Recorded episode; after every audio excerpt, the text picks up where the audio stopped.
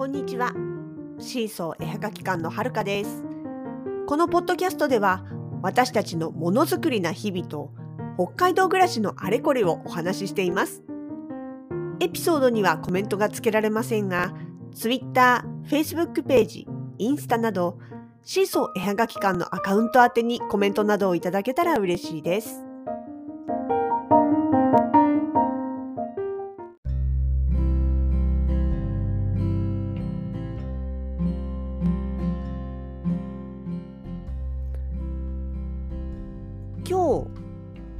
新しい石鹸をおろしました。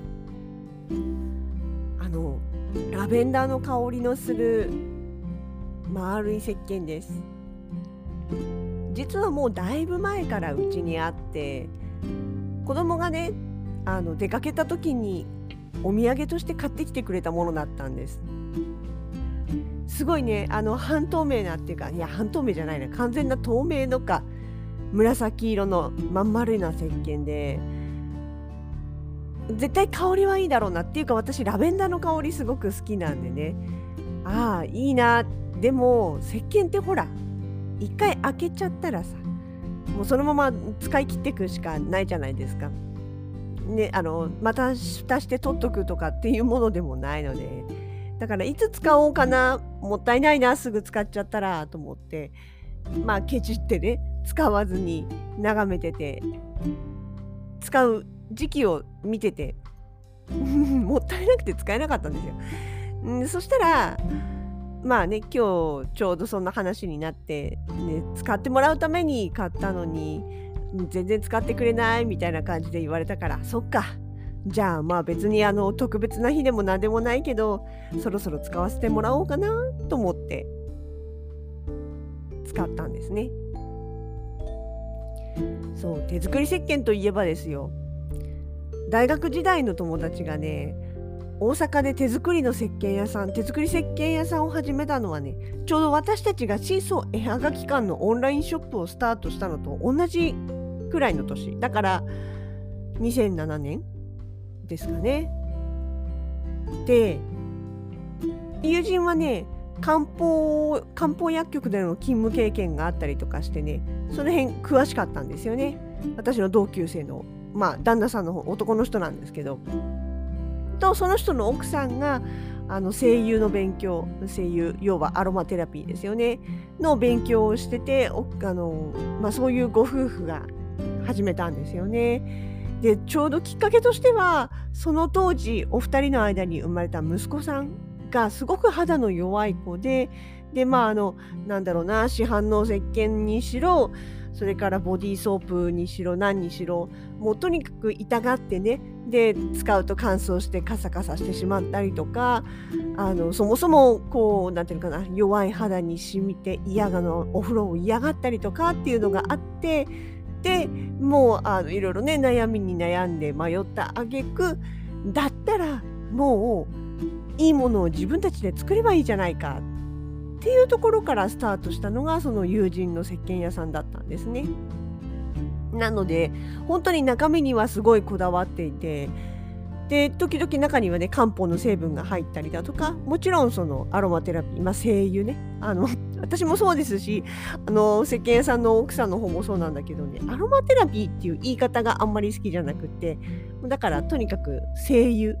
アロマじゃなくて精油って呼んでましたまあどっちでもいいんですけどただのこだわりです。でまあいろいろね組み合わせを考えたりとかお肌に負担のかからない配合はどういうものかとかね。でももちろん香りはリラックスしてほしいからいい香りにしたいしもちろん見た目もね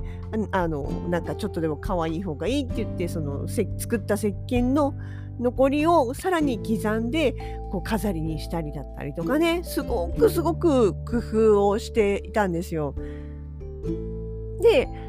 そう私の肌が弱いっていうことも知っているそのご夫婦がもう石鹸がねできた時に新しいのできたよとかあの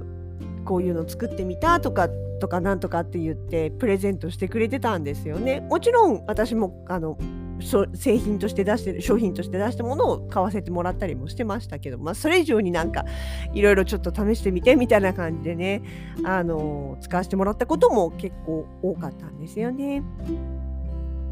でね香りはもちろんのことその見た目の可愛さまですごい細かく細かくほんとねあの一回なんだっけないや当時まだ YouTube とか全然なかったからやってなかったけどそれこそそのブログとかでねこだわりだったりとか今回の工夫したところはこうですよみたいなその作り方のノウハウを公開してたことがあるんですけども本当に細かくね計算して計画を立ててで乾燥させたりするのにねそれこそ数ヶ月とか半年とかってかかるんですからね。だからなかなかその何て言うのかな出来上がりまでの時間っていうのもかかるしすぐ結果もわからないし石鹸って結構大変なんですね本当にね私全然知らなかったあの2人がやるのを知ってああそうなんだって思ったことが知ったことがいっぱいありました。そういうまあ貴重なね手作り石鹸だったわけなんですよ。で結局そのねうちの子供うちの子供は後だったんですけど生まれてねやっぱりそのボディーソープで肌荒れした時もこの石鹸使えばすぐ、まあ、元に戻ったっていう言い方するとちょっと語弊があるんだけど、まあ、実際にもそうだったんですよね。良くなって、まあ、そもそもねうちの子供はもう生まれてからあのちょっとねそのいたずらでボディーソープを使うまでの始めるの間はねもう一貫してねその友達のとこの手作り石鹸だったんですよ生まれた時からどうせ私の子供だもん肌弱いだろうっていうのもあったしまあまあその肌が弱かろうと強かろうと弱い私のために作られた私のためにっていうか私たちみたいな弱い人のために作られてるものだから悪いことは絶対ないだろうと思ってだから生まれてからねずっとねその彼らの作った石鹸を使ってたんでずっと肌トラブルなしだったんですよ。たまたまある程度大きくなった時にあのまあねほらボディーソープってすっごい泡立ちいいじゃないですか。それを面白がってちょっと使ってたらあっという間にかさかさになって痒くなって皮膚科行ったらああみたいな感じでね言われてボディーソープはもう使うのやめたんですけどね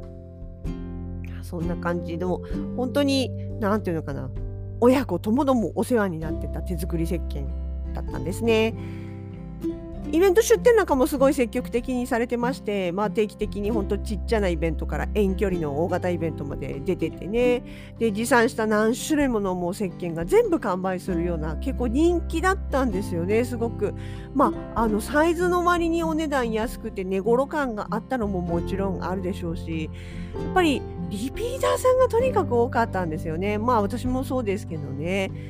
あのもう本当に彼らの石鹸を使ったら他の石鹸にはもう乗り換えられなくなっちゃったみたいな人もすごくたくさんいたんですよね。だけどある時突然ね屋号から石鹸さんの名前が消えてで業態変更してしまったんですね。まあ多分いろいろあったんだとは思うんですけどで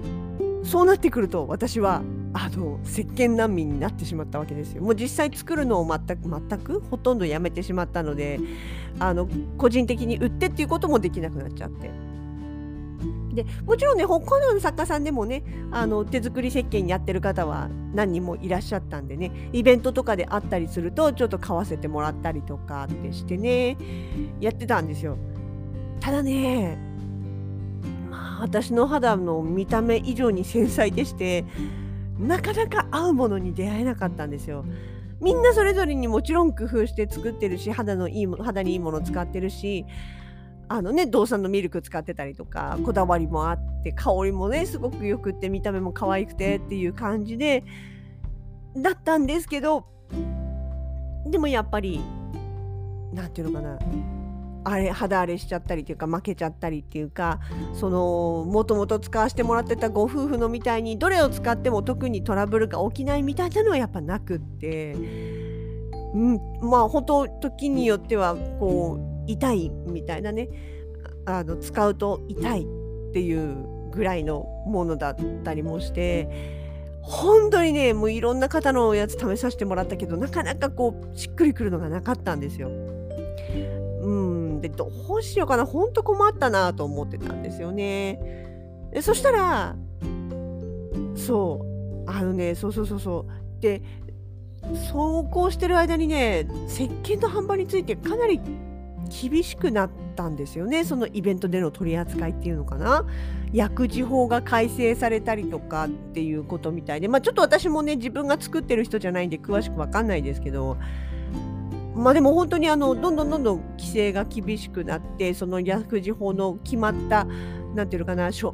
費期限だったりとか成分だったりとかっていうののなんかシールがちゃんと適正につけられてないと販売しちゃダメですよとかそういうのがあったとしてもうちのイベントでは石鹸はダメですとかっていう形でね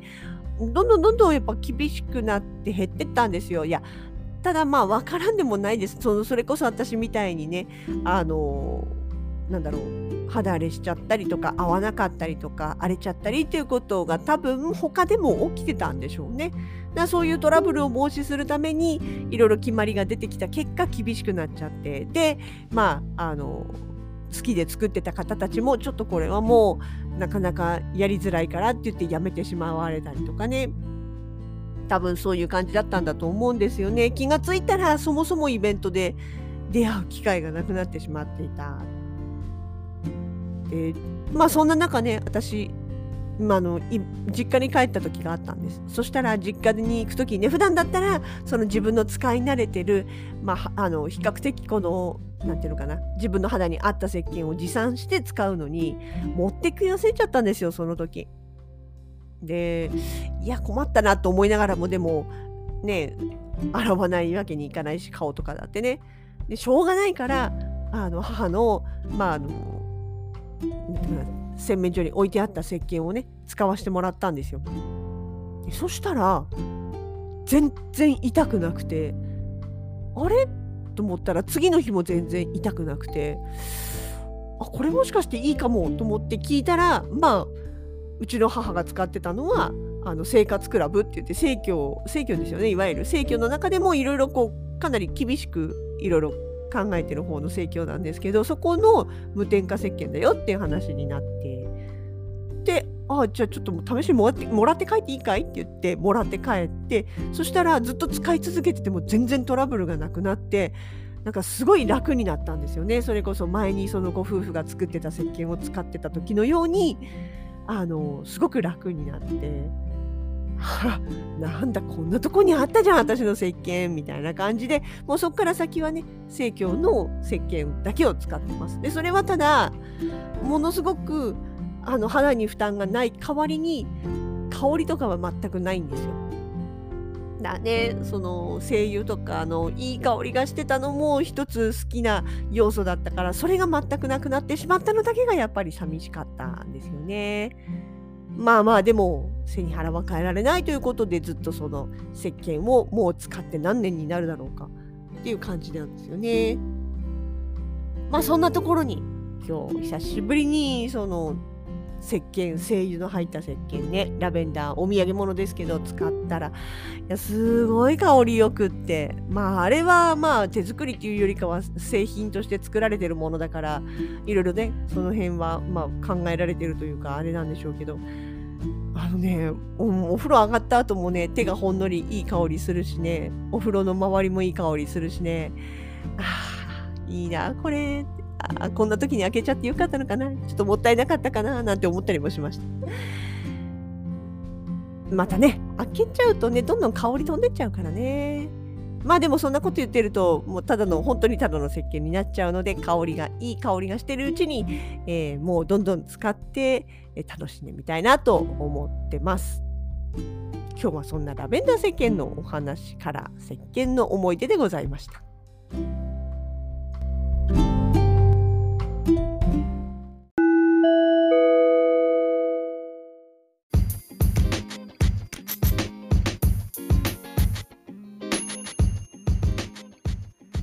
シーソー絵はがき館直近のイベント出店情報です。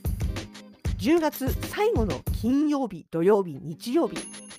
久しぶりに長沼町の道の駅マオイの丘公園センターハウスに出店をさせていただきます。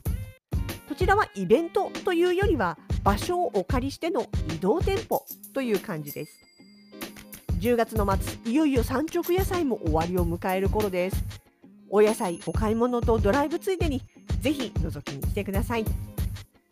そして11月は約2年ぶりの道外出店です。11月13、14日に行われるデザインフェスタ。東京ビッグサイトの西館全体を使っての一大イベントにミニチュアテレビのグルさんと合同ブースで出展いたします。ブース名はグルシーソー電気紹介となりますのでご注意ください。並べる作品もテレビを中心とした特別ラインナップでお届けいたします。ブース番号は B の79です。お近くの方はぜひ遊びにいらしてくださいね。お待ちしております。